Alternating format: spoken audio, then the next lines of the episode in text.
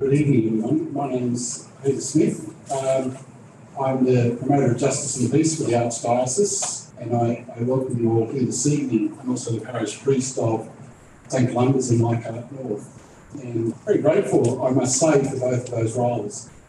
I'd like to begin by acknowledging the Gadigal people of the Eora Nation, on whose land we meet, the oldest living culture in our world. We pay respects to the elders past, present and emerging, and we pray and we work for their betterment in our society. I've just been a part of the, the Archdiocese going through a reconciliation action plan. I don't know if you noticed the artwork on the, on the back wall over there that we had commissioned for our reconciliation action plan, and um, the explanations on the wall over here. So it's a symbol of how we've committed ourselves as an Archdiocese to reconciliation. I guess it's not about artworks, it's about the way that we live and work and relate.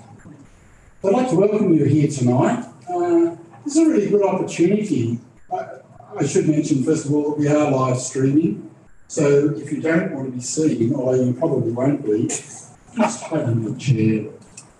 I don't think it's so much you in the, the audience as the speakers tonight.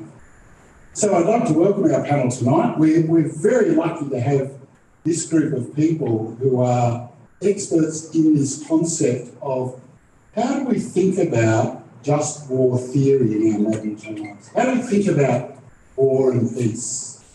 How do we think about a way forward to a more ironic world? So firstly, I'd like to welcome Senator uh, Deborah O'Neill. Welcome, Senator. Um, I'll, I'll pause for applause. My family never do that. um, I just read a little bit of her bio. Uh, Senator Deborah O'Neill is a Labor Senator for New South Wales. Deborah first entered federal politics in twenty ten, and she was elected as the member for Robertson on the Central Coast of New South Wales. She has been a member of the Senate since twenty thirteen. She's been a member of the Joint Standing Committee on Foreign Affairs, Defence and Trade since that time. Before entering federal parliament, Deborah was a high school teacher on the Central Coast the best part of three decades. She was also a lecturer in the School of Education at the University of Newcastle, where she coordinated courses in teacher education. In addition to her teaching background, Senator O'Neill owned a successful lawn mowing business, lawn mowing business with her husband. Here's the, here's the bit that I need to ask you about, Senator. It says, Deborah is reported to carry two items in her handbag, rosary beads, a copy of the Universal Declaration of Human Rights. Is that true? It is correct. I'm editing now, but I suspect that those two things are not unconnected. Susan's an old mate of mine, and she's just done fabulous work with the Sisters of St Joseph. I'm in awe of her. So Sister Susan Connolly is a Sister of St Joseph, with a long-standing association with the Mary McKillop Institute of East Timor Studies.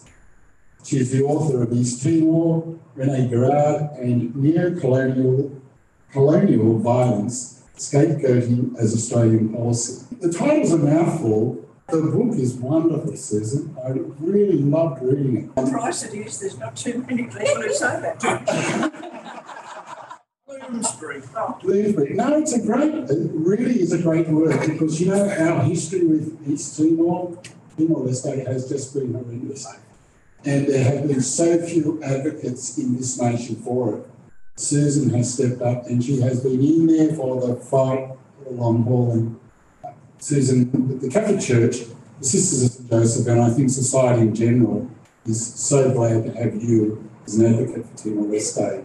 And um, finally, but not, um, not by any ways less, is Father Claude Mostowik.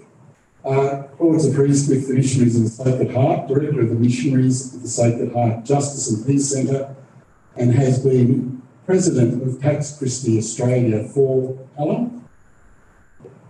Too long to remember. Forever. Claude has, has been a great advocate always with Pax Christi, many would be surprised, of course, and has been just in there fighting in the sense of raising the profile of the need for peace in our world.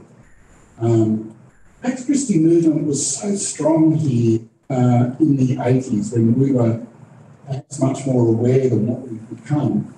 But I think that people like Claude and his associates have continued to keep the notion of peace on our radar. So, well, thanks for your great work too. So just a little background to tonight. Um, you know, we're reading a lot in the media at the moment around China and other aspects of war, the terrible things that are going on in Sudan. We've been experiencing Afghanistan, where we had that pullout after twenty years. Some of us who are old enough remember Vietnam. It sometimes seems as though the world is always at war. Since very, very early times, back to Greek philosophy, back to people like Socrates and Aristotle, who talked about the need for a state to go to war at times. That has continued throughout. It was picked up in our Catholic tradition from very early times. Augustine, Aquinas, they talked about a just war theory. In other words, there are times that we need to go to war. As it evolved over the centuries, it, it fell into two categories. The English justice in going into a war and justice in the engagement of war. Pope Francis uh, has repeatedly said, and especially in his encyclical Fratelli Tutti, it's time to reconsider the possibilities in our world of there ever being a just war. Now, just war theory talks about when you go into a war, there has to be a proportionality. In other words, if you are trying to reject an unjust aggressor, you should only use the same amount of force. You should also ensure that the kind of armaments that you have are just and fair. And in the war itself, there are so many things that, for example, protecting the innocent, making sure that prisoners are treated well, that there is repatriation after the war, and so on. But Francis has suggested that in modern warfare, very few of those things are actually possible. I think back to the Vietnam War. I was only a little kid, but um, friends of mine and, the, and their parents had gone to Vietnam. And one of the things that had changed that was that it was the first time in the world where the war was actually broadcast on your T Vs that night. So we were seeing what our troops were doing instantaneously.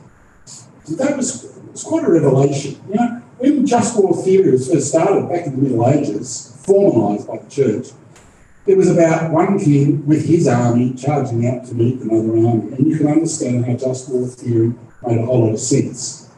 Now, I wonder how much sense it makes. We cannot protect the innocent. We cannot ensure that there is ever proportionality. These are the things that our speakers will address tonight. A few months ago, a friend of mine sent me a video of a woman who was sitting in Washington, D C, in a bunker underneath the Pentagon. She was in civilian clothes and she had these three or four monitors around her. You could hear the, the speakers, and she had on headsets, and she was communicating with people in Iraq. The voice that she heard coming through the speakers was, target recognised. You saw a jeep coming down a dirt road. The next one was, target acquired. Target confirmed. You see me typing on the keyboard. Then pressed a button, and from her perspective, which was a drone flying over the area, it fired a rocket, which detonated and blew up this jeep. I found that chilling enough. But in a sense, what I found more chilling was that she then turned off the screens, turned off her computer, went over to the back seat. She put on her cardigan, picked up her handbag, and she walked out, walked home to her family and children. The whole thing had been done from Washington, D C, blown up a jeep, and presumably an insurgent in Iraq. War has changed. And Francis points that out and says, well, new war, new rules, new ethics. That's what we're considering tonight. So I'd like to introduce this entity who's going to speak to us this evening. Thanks very much. Can I just acknowledge that um, I'm very pleased to be here with you on the land of Gadigal people of the Eora Nation. My respects to elders past and present. I also acknowledge uh, allegiance, each one of you in your own way, the community that you serve. I'm very privileged to be here with uh, Father Peter, Father Lord, and Sister Susan uh, this evening, and uh, I just wanted to give you a few few thoughts. Uh, and I'm happy to take questions as we move towards the discussion around some of my experiences um, with international fora where we've been discussing realities and challenges of this time. But uh, to begin the reflection, um, just in recent days there's been the release of the Defence Strategic Review. We've heard a fair amount, fair amount about it in recent media. Um, It's a, it's a review that uh, has been commissioned decades later from the most, the previous one was decades earlier. So things have changed a lot, and I think um, in Peter's opening remarks he indicated a challenge that the Holy Father has put to us about what does war, what could just war, what could better efforts for peace look like in this particular context. Australia is reviewing the context too, where we find ourselves with power shifting around the world. Um, it was an item of business for the new government, uh, considered within the first hundred days to get that moving because of geostrategic realities that we became aware of, not just on coming to government, but as a partner in one of the most important communities that operates in our which is uh, shorthand P J C I S, but it's the Intelligence Committee. Uh, it's a very collegial committee. Uh, it is very, very rare for anything to emerge from that committee that is disputed. It is a unified position in the national interest that is always sought. There are a couple of committees in Parliament that operate that way, and I'm on the Privileged Committee, which is another one that does that, which is in service of Senate and how it works. But the key frames that informed the Defence Strategic Review for Australia were these three: peace, security, and prosperity. And this is the language that I am hearing. At ASEAN, for example, these are the words that were the key words repeated over and over by multiple participants right across the Southeast Asian region. Prosperity has some appeal to all peoples, regardless of your disposition to the world. Certainly security is something we all understand. And peace, central to our considerations tonight, in a, in a discussion about war. Uh, there were six key priorities that were identified. One of them you'd be very familiar with, it's the focus of much media, is the subs, the Augustine, um, the manufacturing emissions, of growth of an industry in Australia for jobs, for the creation of munitions, we've seen that before in history. Um, we've got the orientation to the north. We've got uh, the defence workforce as the fourth item. Fifth is the challenge and opportunity of new tech in Australian industry. And finally, one I thought that was particularly important to our discussion tonight, uh, diplomatic defence partnerships. Why is that so important to our discussion? Because, in my view, the best chance we have for peace is to move towards a much enriched capacity as democracies with other like-minded democracies in multilateral fora. It's very challenging because every conversation we have has to traverse different versions of what democracy is. And there are people who purport to be in a country that's democracy that we might consider not democratic because for historical and cultural reasons their democracy looks very, very different from ours. One of the great things about democracy, it can be reshaped in many, many ways, and it allows us the space to reflect the cultural practices and the traditions of the places in which it operates. But multilateralism, with all of that difference to, tra to traverse every single time we get together, and the languages that we have to cross, the language barriers, is very inefficient by comparison to a country with a single leader that can unequivocally plan for five, ten and fifteen years, and know that there will be no change in policy and funding allocations for the sort of growth that they want to undertake, whether that's for peace or potentially for war. So we have a great challenge to reach out to others and find a voice for peace. And it doesn't happen for free. And if I could just sort of put a pet peeve on the record, so much time has to be spent in the air, and it is expensive for Australians to travel overseas to build and maintain partnerships. And every time somebody travels, there's a story about how much it's cost, where they've been. Relationships cost in every possible way. An investment of time, an investment of talent. And for us in this beautiful, isolated continent, the smallest continent in the world, we have to travel.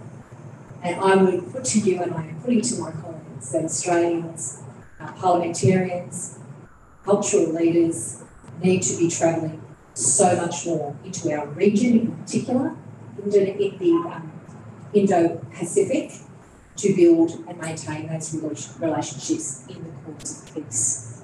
Democracies working multilaterally are critical as a counterweight to hegemonic currency. And if we don't engage, we are actually guilty of creating the conditions for the establishment of war ambitions and the action that leads to war. We see soft war being waged at the World Trade Organization. Um, Australia was one of the most attacked nations in terms of coercive practice by the Chinese uh, when they put false anti-dumping claims before the World Trade Organization. But we've heard about barley, lobster, wine, coal. The rule of law that is embedded in these international institutions, such as the World Trade Organization, critical to the maintenance of peace, to respect for the rule of law, and the movement of goods and services around the world. When that becomes profoundly destabilised, the risk of war increases. It's not about a single act of aggression, it's about the hollowing out of every institution that supports war that we need to be mindful of.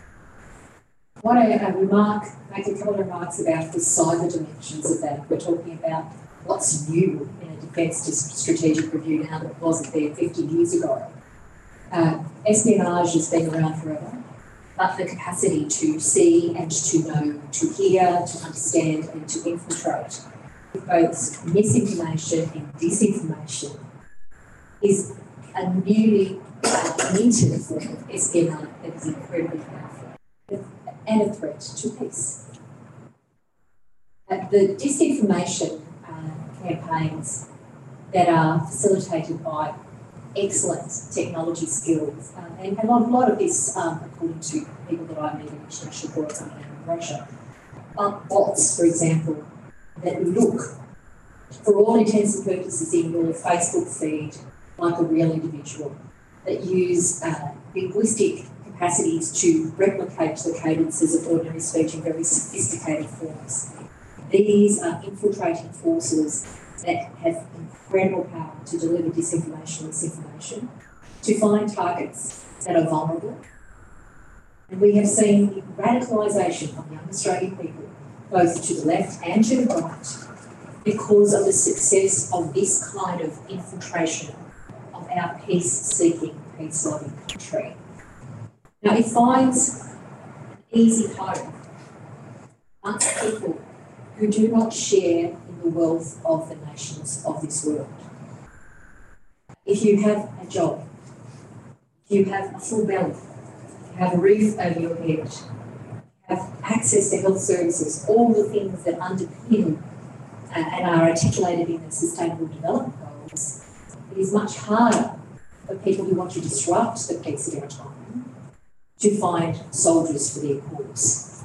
But we do know that both in Australia and profoundly in one of our very significant outcomes, and that's the U S, that the gap between rich and poorer is increasing, not decreasing. I think we can see from the way that uh, interactions with the media is occurring that warming people up to hold a view that's separate from others, the ascendancy of rights above one or the other. It's creating the kind of foment that feeds aggression, separation, isolation. And it's exactly the opposite on a micro level of the kind of multilateralism that I was talking about. There are more barriers between us than just divisions between countries. Challenges of speaking a different language.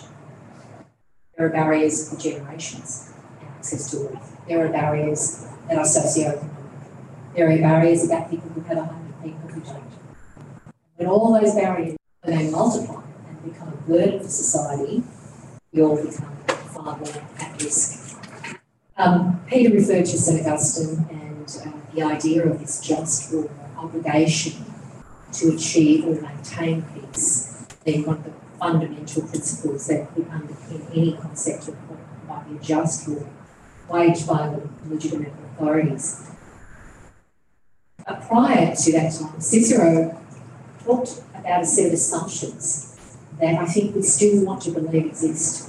And that is that, you know, there are breaks on people wanting to go to war. He, Cicero asserted that nature is biased against war and that human reason is against war.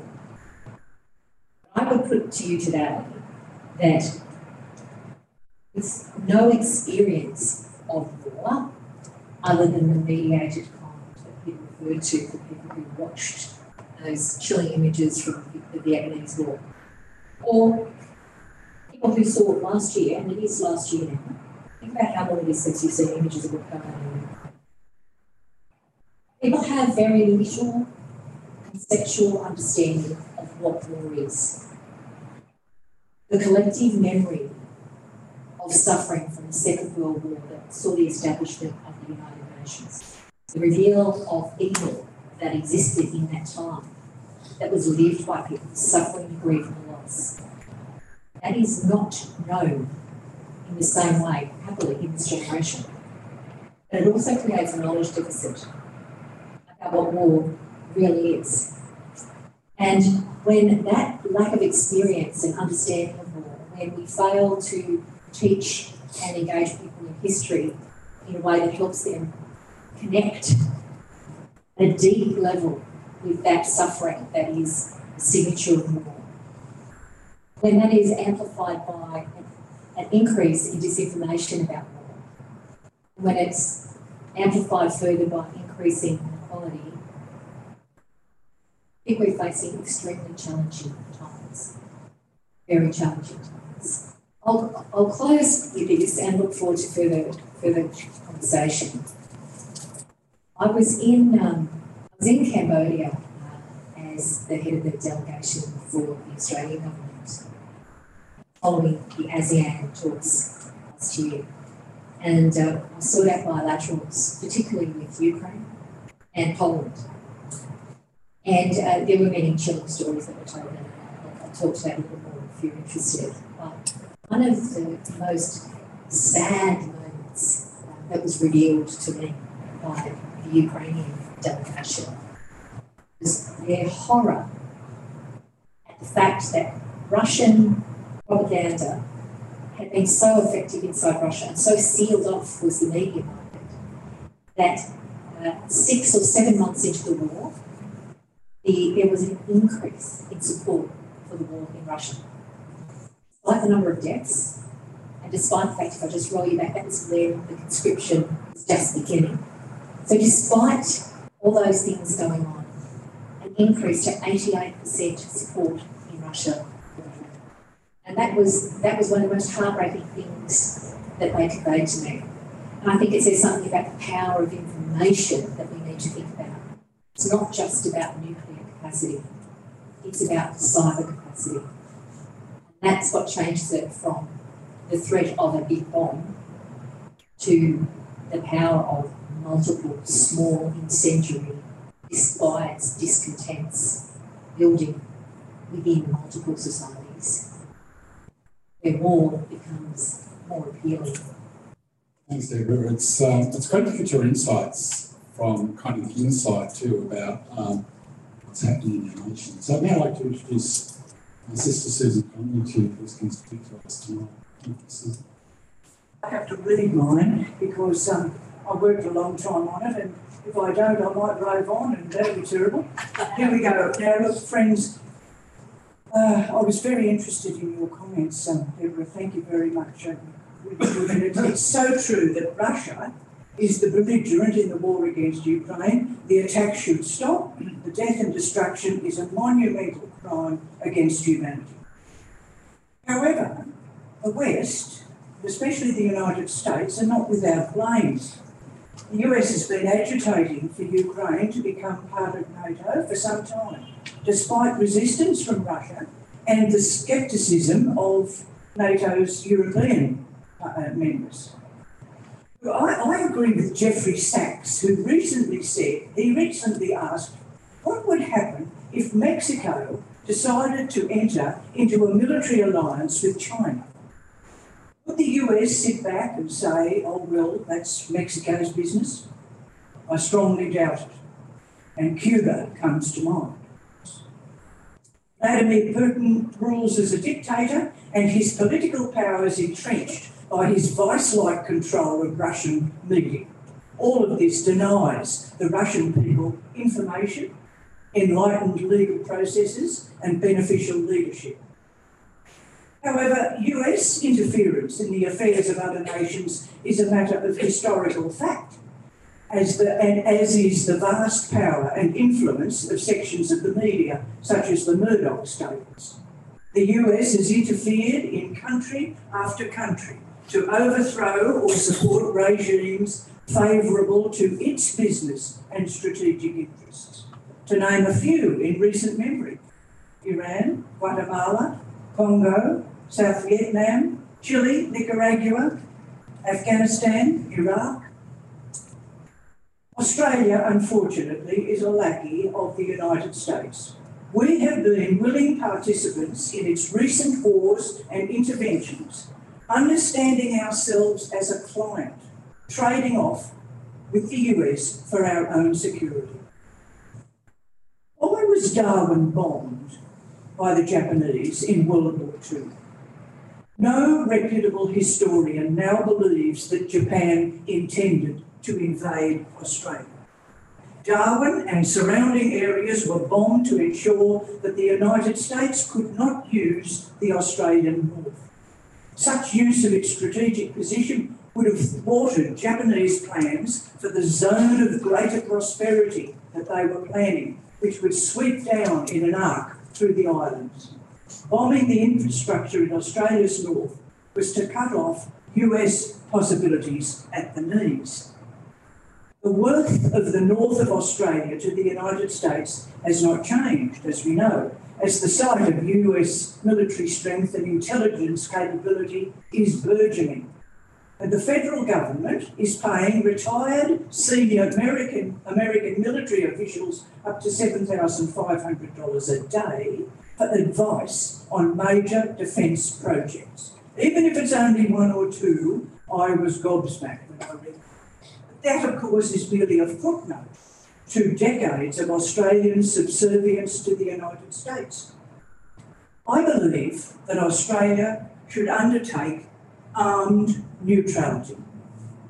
This is an idea that has been around for quite some time, and it well deserves serious consideration. But I say to you honestly, friends, tonight, that it, I had never read it, it had never crossed my mind until Anzac Day this year. Now, I've looked up a few things. I don't know a huge amount about it, but I am going to look into it with great alacrity, I tell you. Neutrality has United Nations status, and there's about eighteen countries in the world, only with some form of neutrality. There are different forms. A neutral Australia could not enter into treaties which oblige it to war. It could not supply arms to other nations, as is the case at present. It could not have foreign bases on its soil, and we would need to have very strong and stronger defence forces so as not to entice attack from others. Now, regarding the sale of arms, Australia generally conceals the identity of some nations to whom it sells arms. It is known that we sell arms to Burkina Faso, Uganda and Zimbabwe. If sales are generally secret, how do we know that the weapons we make are not being used at Sudan at this very time? Or how do we know that they're not being on-sold from other countries? Now, Australia is geographically well-placed to be neutral, with no land borders and that cover of distance. Being well-armed, we would be a dangerous place to attack. A neutral Australia would be free of U S pressure to follow their policies. And as a result of not being seen as a puppet of U S, Australia would have greater diplomatic clout in the region and beyond. Without U S bases, Australia would no longer be a soft nuclear target for enemies of the United States, as it is at present. Neutrality would force Australia to use its considerable wealth and expertise to combat the major current threat, climate change. It's time for Australia to seize the initiative. In the twenty-first century, with the increasing possibility of nuclear war, Australia could choose active, non-violent resistance. And the vehicle for such resistance and non-violence would be armed neutrality. This would be a viable means of evading war, but it would also be a practical means of resisting the U S, which has drawn us into wars and interventions with which we that have nothing have had nothing to do with us recently. We are labouring under the threat that the U S will abandon us if we don't do their bidding. Now, that scenario has never been tested, as far as I know.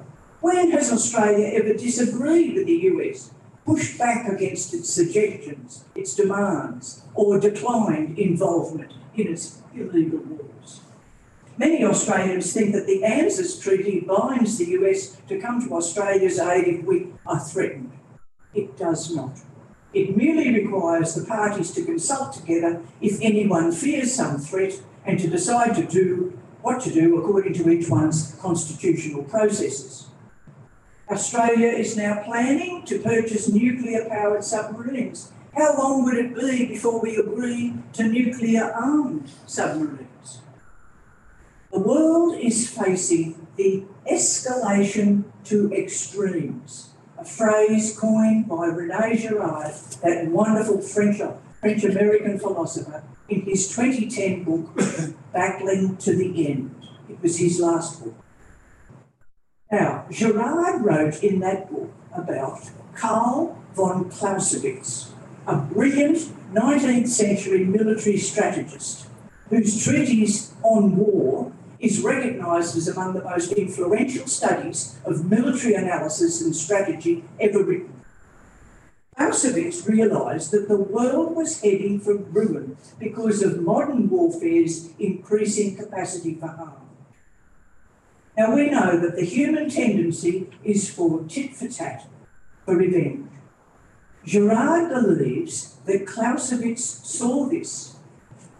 So, and he saw that that tendency in human nature, coupled with advances in weaponry, could only lead to annihilation. As a result of his insight, Clausewitz pulled back. He didn't declare it in the treatise. He ended his book with some various sort of ho-hum discussions about strategy. Now, when René Girard wrote his last book, he actually called it Achever Clausewitz, Completing Clausewitz. In, in English, the title is Battling to the End. A harrowing term, really. Girard maintains that we are now facing the reality that Clausewitz sidestepped because of our nuclear capabilities. Our only human response to all this has to be non-violence. I believe Australia's embrace of non-violence can really only be by way of armed neutrality. Now, the matter of Ukraine is important here. We've been assisting the Ukrainians with military hardware, and rightly so, I believe. But it must be admitted that what we are doing is what the United States and so many others are doing. If we were really serious about assisting those peoples who have been attacked or invaded, why don't we do something about West Papua? Why do we stand by knowing that journalists and even the United Nations are not allowed into West Papua to see and report on what is going on? I went there in twenty sixteen and I could not get out of there again, I can tell you. Why did we wait for twenty-four years to do something about East Timor? Remember, we only moved after the Timorese seized the opportunity for a United Nations referendum, which tossed the Indonesians out. Don't start me on the spine. When my country finds the gumption, the guts, to stand on its own two feet instead of being tied to Uncle Sam's apron strings, then I will become a Republican. But as it stands, and regardless of the huge, enormous British shortcomings, this coming weekend I will be eating coronation quiche and cheering for Charles the Third. Sister Susan, whenever you speak, I, I really think inside myself, I, I wish you could just develop a bit of a passion for something. uh, not only does Susan have passion for the subject, but really she has this great research behind her. She's an amazing woman, thank you. And, and incidentally, there's a guy named David Martin, uh, a New Zealander, a little dated now, he wrote a book about armed neutrality. Just found it yesterday. Oh, I could have read you, Michael. Oh, please. Thank you, Peter. Um, so, moving right along, thank you to um, Father Claude Mostowik, who's been speaking this morning. Taking a little bit of a different tack to uh, Deborah and to Susan today, but uh, this morning I went to the see my physiotherapist and uh, standing outside the building waiting for them to open up. It was about quarter to seven this morning. I was had the earpods in my ear, and uh, and the, the therapist turned up, and I didn't hear him anyway.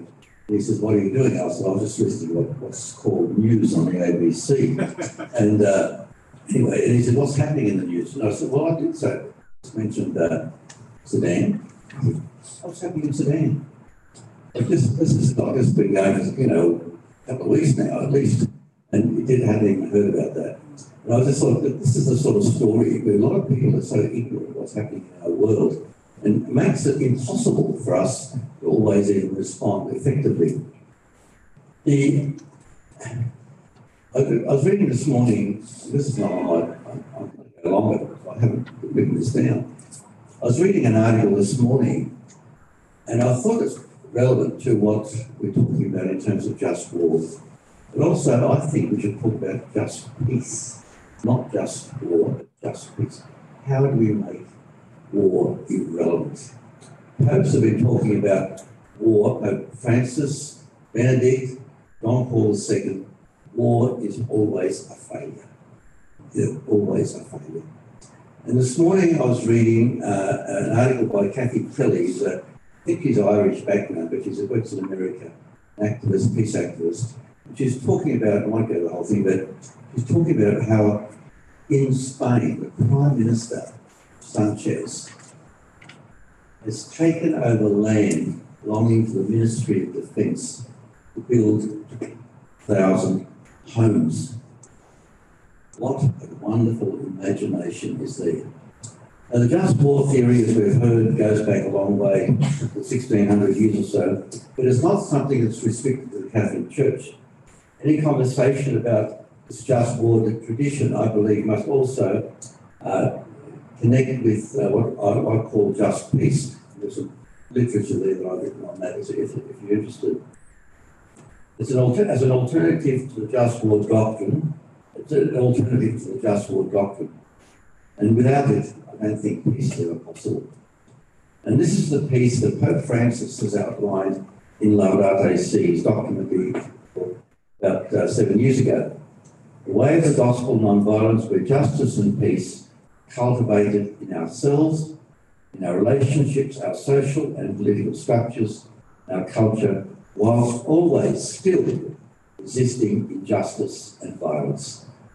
In two thousand twelve, the World Council, as I said, it's not just a Catholic thing, World Council of Churches published a superb document called the Just Peace Companion, which was meant to be used alongside another document called an Ecumenical Call to Just Peace.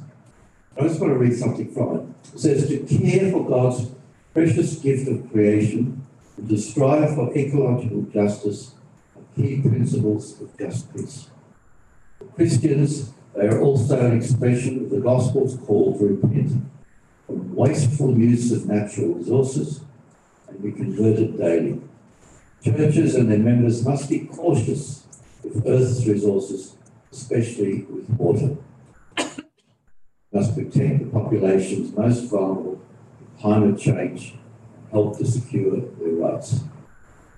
The Just Peace Companion from the World Council of Churches provides extensive direction on implementing just peace theology and practice by reviewing scripture, ethics, values, practices, human stories, prayer, and so on, to embody just peace within the Christian tradition and within the reality of our world.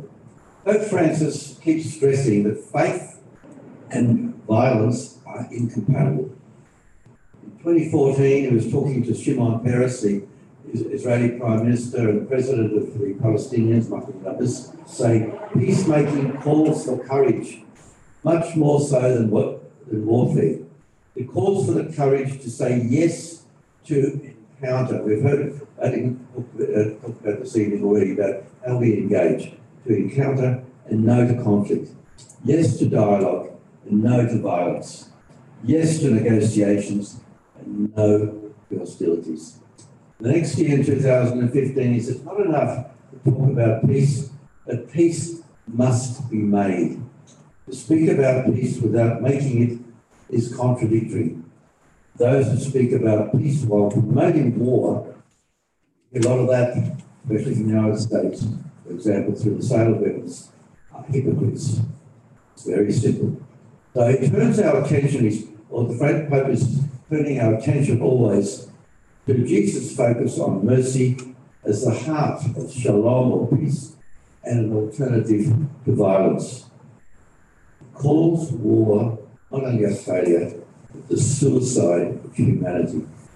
We have to decide all the time, if we are people of so unified kind of faith, what God we believe.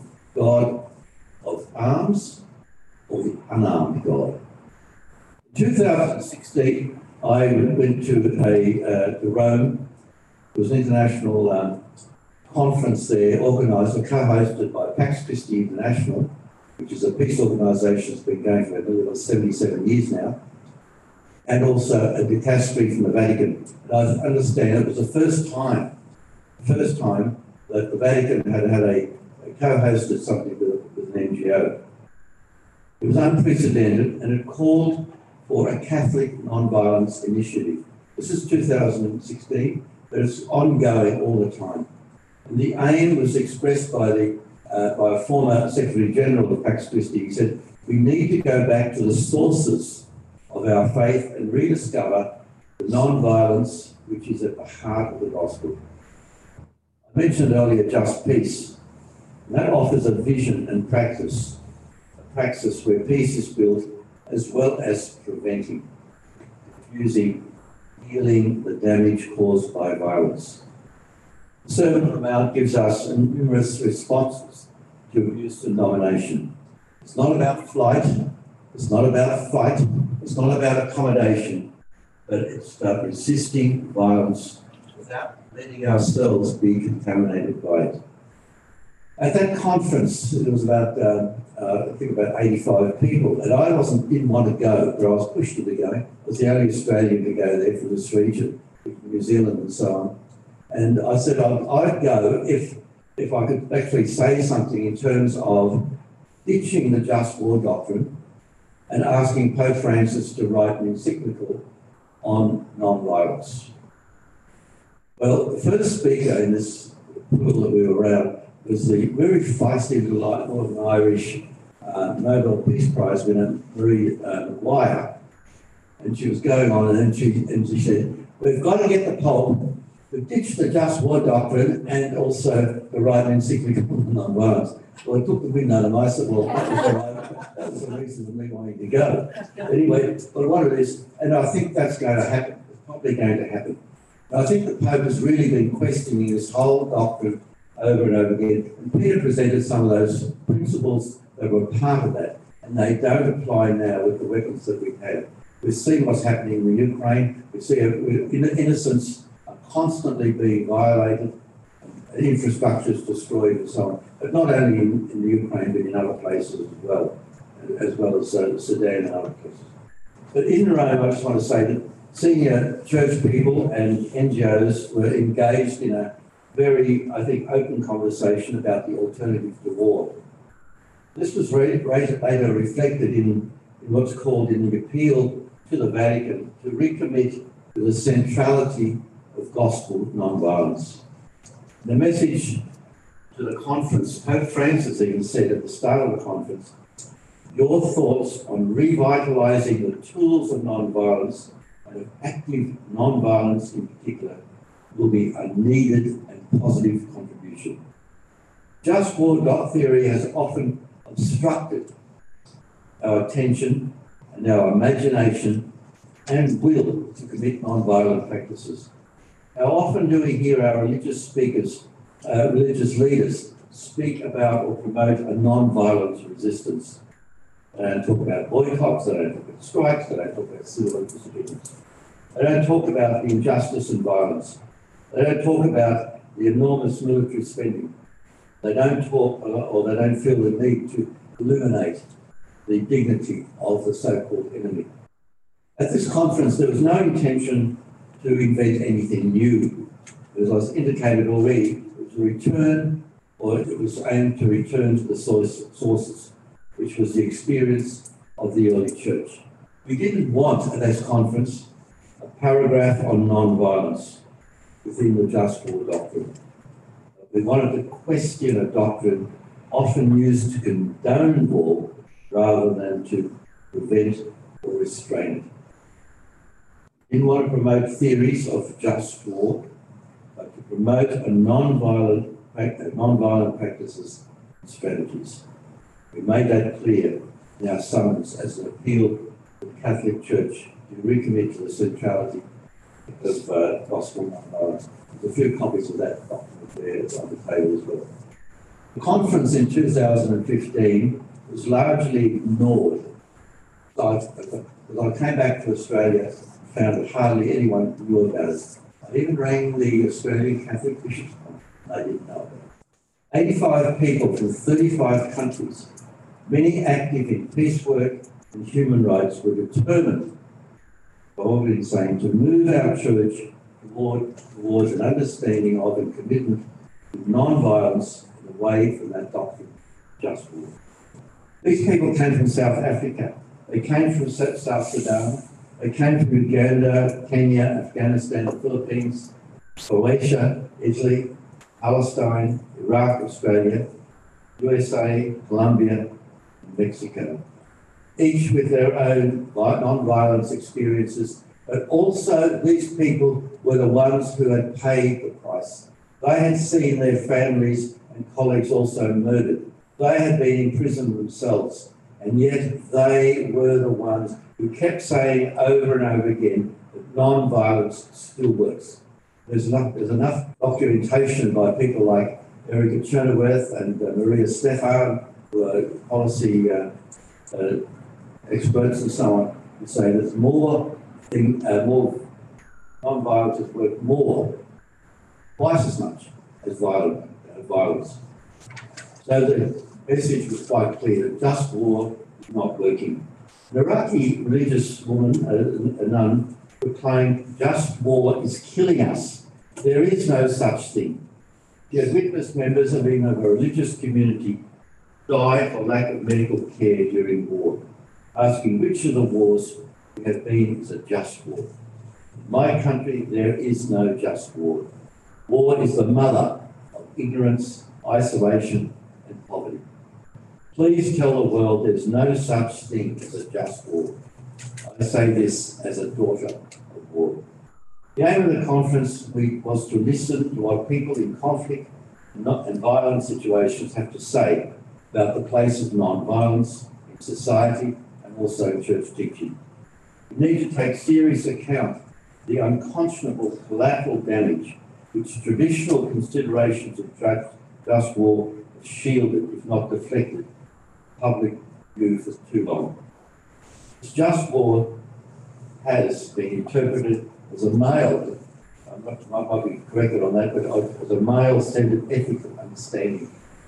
Little wonder it's taken so long for the deficit of women's voices, women's critique, and women's opposition to the spurious claims of this doctrine.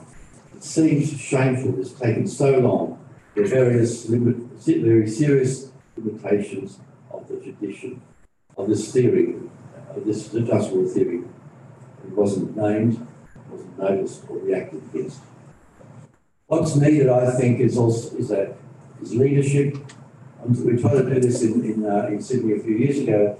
Leadership on strategic, on violence and training, conflict resolution. The study of principles of active peacemaking. Support for unarmed civilian protection teams. Protection of public stands against violence by bishops and priests. Preaching on gospel non-violence and standing shoulder to shoulder with people in the streets. Many people would say what I'm saying is probably naive and not very practical. But we know that war is not very practical either, it's very destructive. Just over sixty years ago, as we came so close to being engulfed in a nuclear fireball, Pope John the twenty-third appealed to President Kennedy, Premier Nikita Khrushchev. He said, "We beg all governments not to remain deaf to this cry of humanity. They do all this in their power to save peace. They will thus spare the world from the horrors of a war whose terrifying consequences no one can do. God, we're living in that kind of world because of one another." In April nineteen sixty-three, the year later, Pope issued his prophetic encyclical letter Pacem in Terris, or Peace on Earth. A couple of weeks ago was the sixtieth anniversary of that. Calling for an end to the arms race, to the reduction of stockpiles of weapons, and the banning of nuclear weapons, along with the employment of mutual effective controls. Tragically, that appeal to justice, the right reason, and consideration for human dignity and life has been largely ignored. Big money, as we know, and Sister Scripture, I think we hinted at that also, is a gigantic obstacle here. War making and war preparation is extremely lucrative business, especially for arms-producing corporations. Sixty years after John the twenty-third's Pacem in Terris, Francis, Pope Francis, renews his message, denounces war as madness, beyond reason. He asks us to make non-violence a guide for our actions, both in daily life and in international relations. Even in cases of self-defense, the ultimate goal must always be peace, even when it seems distant, because a lasting peace can exist only without weapons. Francis says on this, this regarding disarmament at all levels, that we need to disarm on all levels, personal, social, and international. Peace begins in the most concrete and intimate part of our hearts. We meet neighbours in our streets, and we see their faces, especially those who come from different places, those who don't speak our language, those who don't share our culture, those with different attitudes. War and conflict begin here and now, says Francis, in our hearts. Jesus reveals the true way of peace, invites us to follow him. In this spirit, we're called to disarm ourselves, the sense of disarming in our everyday relationships and beyond, our words, our actions. There are undeclared ongoing wars on so many fronts intentionally pitched against the humanity of people, especially women. Then, of course, there are also those undeclared wars against the humanity of Indigenous peoples.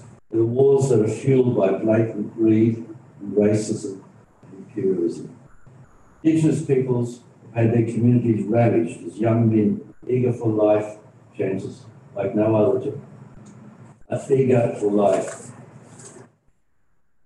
seduced by military myths around patriotism, myths so dishonestly crafted cleanly deployed so as to secure unflinching loyalty to the state.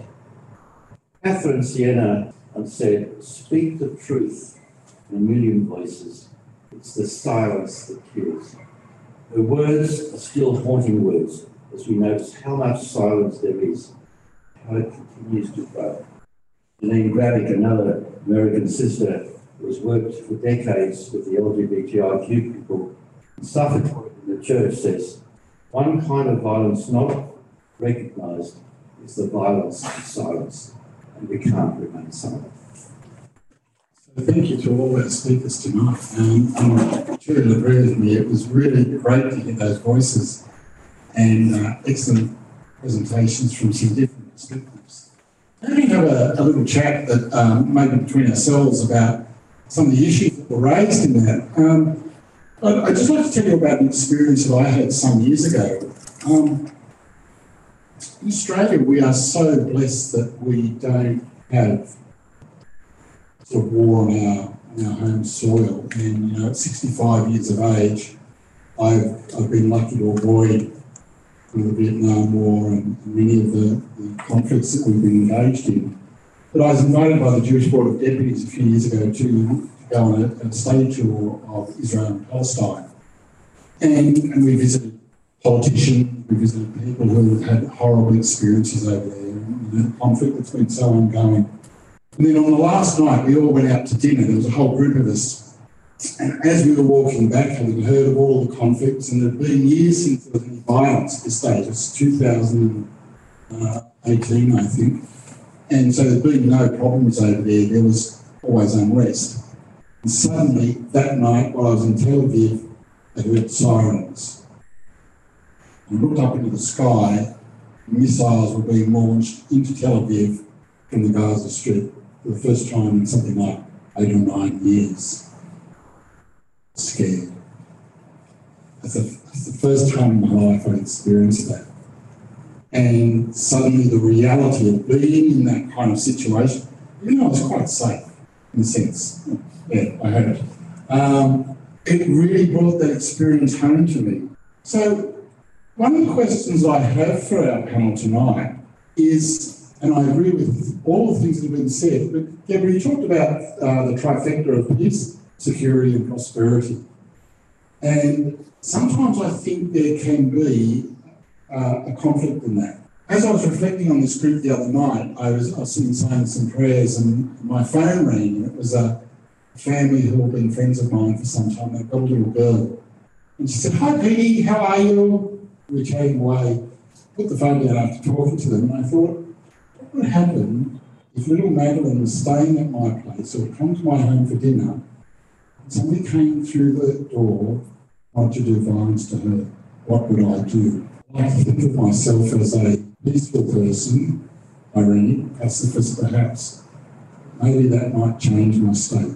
Security and peace are sometimes a conflict. So I'm asking if you would like to comment about that. I'm just going back to a few years ago, Secretary General Pax Christie was in Australia. She was the former Prime Minister of Haiti, Pauline Boulay. She had a few talks around Sydney, and I think this might be connected, and I really believe that. Is that if you ask somebody in the West what peace means to you, they'll be talking about walls and armaments and all those sorts of things, you know? Bank balances, bank, uh, bank, bank accounts and those sorts of things. If you ask somebody from the South, what does peace mean to you, they would be saying education, healthcare, and those sorts of things. And I think that's where, that, that's where I see the conflict, because we have different notions of peace and what it means. And, uh, and I, I tend to side with, with what she said in terms of peace, and, and I'm thinking about just peace too. It's about the environment, it's about how we care for the aged, it's how we care for the you know, homeless people, we care for our First Nations people, uh, all minority groups and so on. If we don't do that, because the peace that many of us have in our minds is making sure that we're safe in terms of financial economic. Thank you, and um, it's wonderful to sort of step outside the world that I operate in and come and get some food for the journey. You know, I, I, I've been great parishes, but uh, I have to say that being in schools, uh, studying hearing erudite people like yourself, Sister and Father, speak uh, is harder to come by in the Parliament than in other communities that I've been a part of. Um, security and peace in our place and in our time, because there's always the lure of speaking about these things in the abstract, and we can get very excited about that. I guess at the mention of First Nations people, my mindfulness at the moment about the challenge of the upcoming referendum is really a moment in an undeclared war for First Nations people in Australia. And we talk, uh, as, as a non-First Nations person, uh, we talk as, as if we have not experienced war. But we're actually living it alongside people who were here before us. They are still suffering the impact of imperialist design. And while we can applaud the type of peace that the parliamentary system inherited, uh, based on you know, the radical gospel of the rights of each individual person, you know, manifests through a democratic tradition, I would then celebrate all that. What is the challenge for us in terms of our responsibility as people of faith in this moment to speak for those who are calling for peace in our own country? We only have to look at the profound levels of incarceration, the level of self-harm, the level of removal from education, domestic violence, all the indicators of incredible intergenerational trauma that exist in the country, alongside what I would be happy to describe in my life as a rather peaceful and happy existence. War is in our midst, we just don't call it that. And I say that with the mindfulness as the daughter of Irish Republicans, immigrants to this country who railed at the undeclared war in the north of Ireland in my lifetime. And what does an undeclared war look like? And Sister, you really made me think about that concept of post-war peace and what that might look like. Right now we're talking about, you know, truth, treaty, justice, a voice for the people of Timor-Leste. When the war, when, when the arms are laid down and the trauma lingers, when power enters into those countries, ascendancy scripts of how to, instruction manuals that come raining down from high, there's another incredible challenge to peace, because it's not stitched together by other people's words or other cultures' words or other places and other times' words. It's hard-won by finding of our own words in our own time, in our own place. Dare I say, um, repentance, which is a little different to the word sorry that's become a little sullied, I think, in, in recent times. Hour of sorries diluted somehow. We need a bit more of rugged repentance, and maybe our acts of contrition lead up to the to the referendum in October is action now for peace for our fellow Australians, who are all those of us who are not suffering so much in this country. Yes, look, thank you. As you, as you were talking, I was remembering I've just read a beautiful piece by David Tacey, and it was and it came home to me, and he brought it home so much as the tremendous example of non-violence that our Aboriginal people have given us. Now, they haven't put bombs in the town halls. They haven't run around. I know there was a, a resistance. I think it's really important not to say they were just a walkover when we came in. They did resist, but the way things were must have been terrible. But the, the Indigenous people now, well, they're going through all the right channels, our channels basically. But, yeah. And it reminds me of the Timorese people. I don't know whether you're aware, but that in the whole twenty-four years of the Indonesian occupation, not a single Indonesian civilian was murdered by a Timorese. And that's something that they are hugely proud of. Jose Ramaswamy mentions that. And there were plenty of Indonesians there. They ran all the schools. They ran. There were plenty to kill. The the, the, the Franklin soldiers killed some Indonesian soldiers, but not not. A, that's a great lesson to me. And it's that resistance. Um, but you know, when you were talking, Claude, too, I was thinking about the power of the gospel message of non-violence. But I think sometimes we misunderstand it. I've only just recently, in the last couple of years, realised or been taught by Walter Wink the meaning of Jesus' instructions turn the other cheek, go the extra mile, give your cloak as well. Do you know what he says? Claude, would you mind? We'll demonstrate. Come on, Claude. This is what Claude Wynne says. Now, in that culture, of course, that culture, your book has it. What? My book. It's yours. I've got his book. In that culture, the left hand was used for toileting purposes. So you would never use the right hand for anything else, you know, for that. And the right hand was, no, so the left became the sinister, right? Left is sinister. Okay. So if I come up to Claude and I want to, as Saint Matthew says in his gospel, if someone comes and wants to hit you on the right cheek, Matthew specifically says right. Luke does not, but Matthew, writing for a Jewish audience, says if someone comes to hit you on the right cheek, but he's got to do it with his right hand, so what's it got to be? It's got to be a backhander to hit you on the right cheek. Now, Jesus is not saying, look, be a little wuss and just turn the other cheek and not do anything. Jesus says, turn the other cheek. The only way that person can hit you on the left cheek is as an equal. Okay, it's not the demeaning backhand that is used for women and slaves and others who are lesser. That you're, what you're saying, I'm as good as you. If you're going to hit me, you do it as an equal. You don't own me, and I don't owe you anything. Now, what about the, the one, the, the go the extra mile? This is fascinating. If Walter Ringer's right, I think he is. He looked into it. Roman soldiers were allowed to commandeer anybody to take their baggage and their arms and their everything and to carry it for a mile, a stadium. You say, you, get up here and take my things. So off we go. And he walks for a mile. Now, he was obliged to then get somebody else because he wasn't to take you two miles, okay?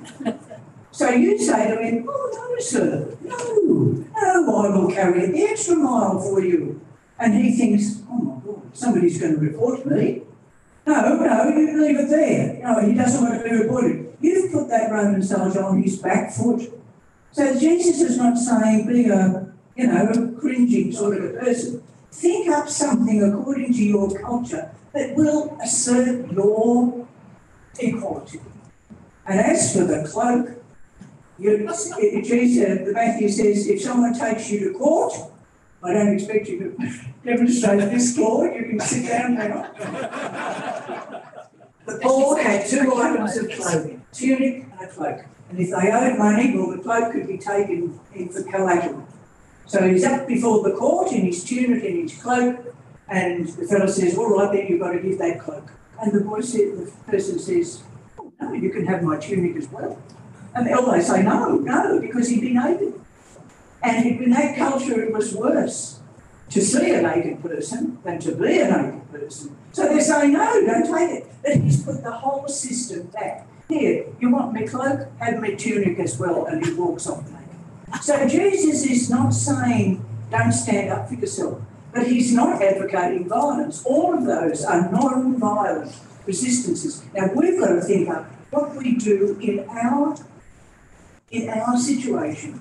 And look, I love Americans. I mean, I think Americans are great, but I think their system is terrible. So we have to stand up to them. It's great, Susan. I, I, I'm just so glad that you didn't get um, all to demonstrate what it's like if you take a tunic off as well. just, just one other thing that I, I'd like us perhaps to discuss, because I know we're running out of time. I was hoping that we'd have a lot more questions, but you, one of my, my issues about the armed neutrality thing is that I believe that there's already injustice done in our army. Now, I don't want this to be party political. That's, I think that's most important tonight. But we're talking about uh, philosophical and faith issues. But, you know, it's all very well for us to be armed and to be spending money on armaments, but there's a huge cost to the poor. Spending money on armaments? Oh. No, but in that context of arms, Um, of armed neutrality.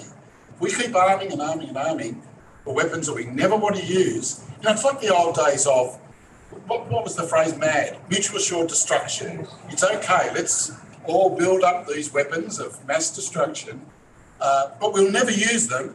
We'll never use nuclear weapons. Of course, we already have. That's another point.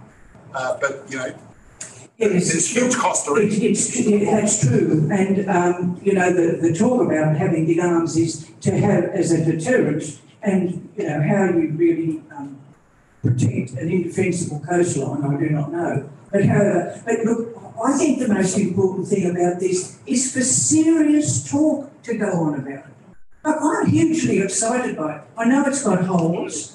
Uh, and there are different types of neutrality. There's transient neutrality and uh, permanent neutrality. You seem to know. Would you like to say no, something? I want to say that neutrality attracts me, right? The arm part, I agree with Peter.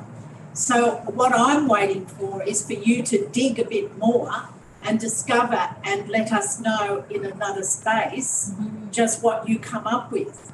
Well, I, I would love to, because I think it is... It's really exciting. Every person that I've spoken to on the phone, less than ten, I must say, have said, "Oh, what a good idea!" So it's it's and the fact that I had never read it, I tell you honestly, I had not, and I think other people, and that's something like a tipping point. You know, Chenoweth and Stephen talk about the tipping point when something gets, it just sort of grows, and then all of a sudden it gets to the thing. Now, look.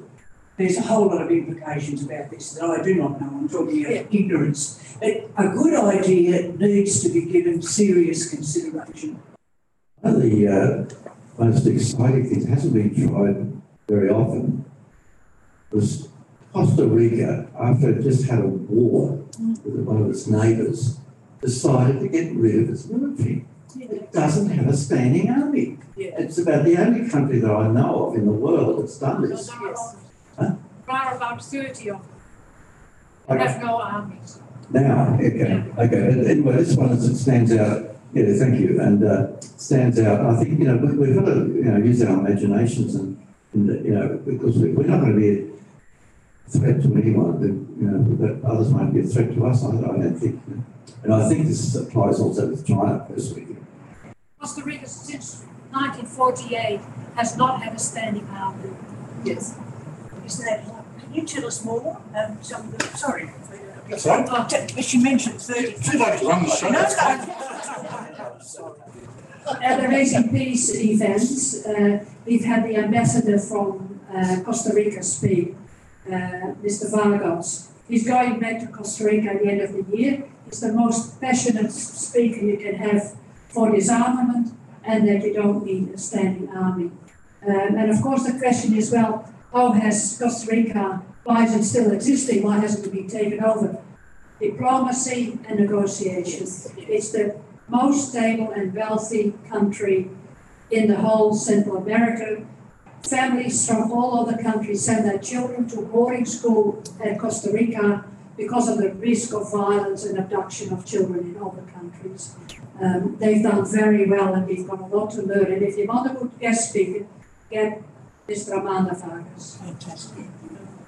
You know, one of the other interesting things about Costa Rica is that their economy has grown yeah. exponentially over the last few years. Um, I'm really mindful of uh, the political example of Satyagraha from, from Gandhi. You know, the quiet resistance, and as I've read his autobiography and as I understood it, he, he grew up in Goa. The place of collisions of different cultures because it was a very significant trading port. One of the ways to um, ensure that your family business would survive if people didn't want to pay was not to put them into voluntary administration or anything like that. Actually, you don't just sit at the door of the business, sit at the door of the business, and ultimately, Gandhi sat at the door of the business with the salt marches, different kind of business, but it brought people undone. So that, that, that I think that's kind of a real life. In our time, political manifestation, exactly the kind of uh, standing the ground resistance that you were demonst demonstrating. I was very enamoured of the idea of armed neutrality, and what's very funny for me is how much I feel that is actually embedded in the discussions that we have about Australia's place in the Indo-Pacific in the Parliament. For, for all of the import of the U S alliance, it is not the only alliance that we have. You know, we're part of P I F with Pacific regions, engaging with that, and you can see a massive reinvigoration of that. Um, we've had policy positions put to us in recent times about citizenship for Pacific nations sharing with Australia. These are radical concepts. Uh, um, maybe it's been opportunity if more than we've been asked for. Uh, how do we operate out of that moral of abundance rather than paucity all the time? But um, there was a, an article in the paper just recently to indicate that Japan now is the site of the latest NATO presence. We're sitting under the embassy there.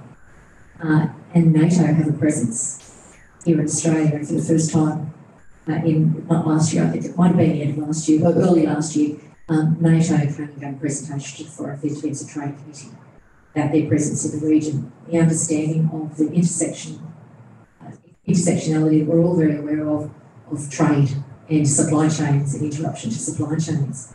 And I think it would be false to underplay the threat to peace internationally of the acts of physical aggression that are the statements of claim to the South China Sea growing exponentially being made by the Chinese. And I can tell you, I have a document in my position, I've kept it, I've taken home and showed to my own children. After a briefing by a Chinese delegation, they were talking about all of these treaties that they had with different countries around Asia. And I asked them for a copy at the end, and it was the most dog-eared set of you know, photocopy pages. And, and one of them was a, an agreement signed off by Ho Chi Minh, and it was a trumped-up set of documents to prove ownership of that space. And I think Australians sort of visceral response to the purchase of the port of Darwin by China uh, was a there's a whole lot of political things we could say about that. But the reality is the Belt and Road Initiative, the dedication to it, the funding of it, the strategic engagement with particular nations, establishment of relationships of financial servitude are a confronting reality that we cannot ignore. Absolutely peaceful uh, armed neutrality is a wonderful dispositional orientation for us to think about that. But armed neutrality embedded in a authentic, respectful, multilateral connection with others in our region and around the world who declare and work for peace. Do you mind if I just respond quickly? Uh, look, I agree. I have known communist China and what it's done to the Uyghurs just makes my flesh crawl, basically. But I suppose I think it, what's good enough for the goose is good enough for the gander. That's the, they're out to control. But so are we to a certain extent. So are the United States. Like it's all, and it, it comes back to Girard. We imitate each other's desires. We imitate, and then when we don't get what we want, we get into rivalry, and then the whole thing collapses into violence, and then we find a scapegoat, and then we start the whole stupid process all over again. It's bad. So yeah. I say one, I just want you to hear this story because I promised the Ukrainians I would tell it everywhere I had an audience. That the reality of the horror of what's happening over there was best described to me in this way. That there, you'd be aware that there was a recovery of parts of the southeast of the Ukraine post the Russian um, step back. It's hard to say this, but they talked to me about finding dozens and dozens of torture rooms and the bodies children in these rooms and in mass graves nearby. It's not just happening in Ukraine. We've talked about Sudan, we've talked about East Timor, and it's all there. The, that, the horror of that war is now very, very well documented already, and the cases are already being prepared for the international courts which deal with war, and that is an important thing. We've established that. But um, I, I just wanted to share that awful fact with you. Unless you don't find out about it because the media won't be covering it. That's right. It's not selling papers anymore. Let's hope Russia is called to account because yes. Indonesia wasn't. Senator Deborah O'Neill, your sister, Claude Mostowik, thank you very much.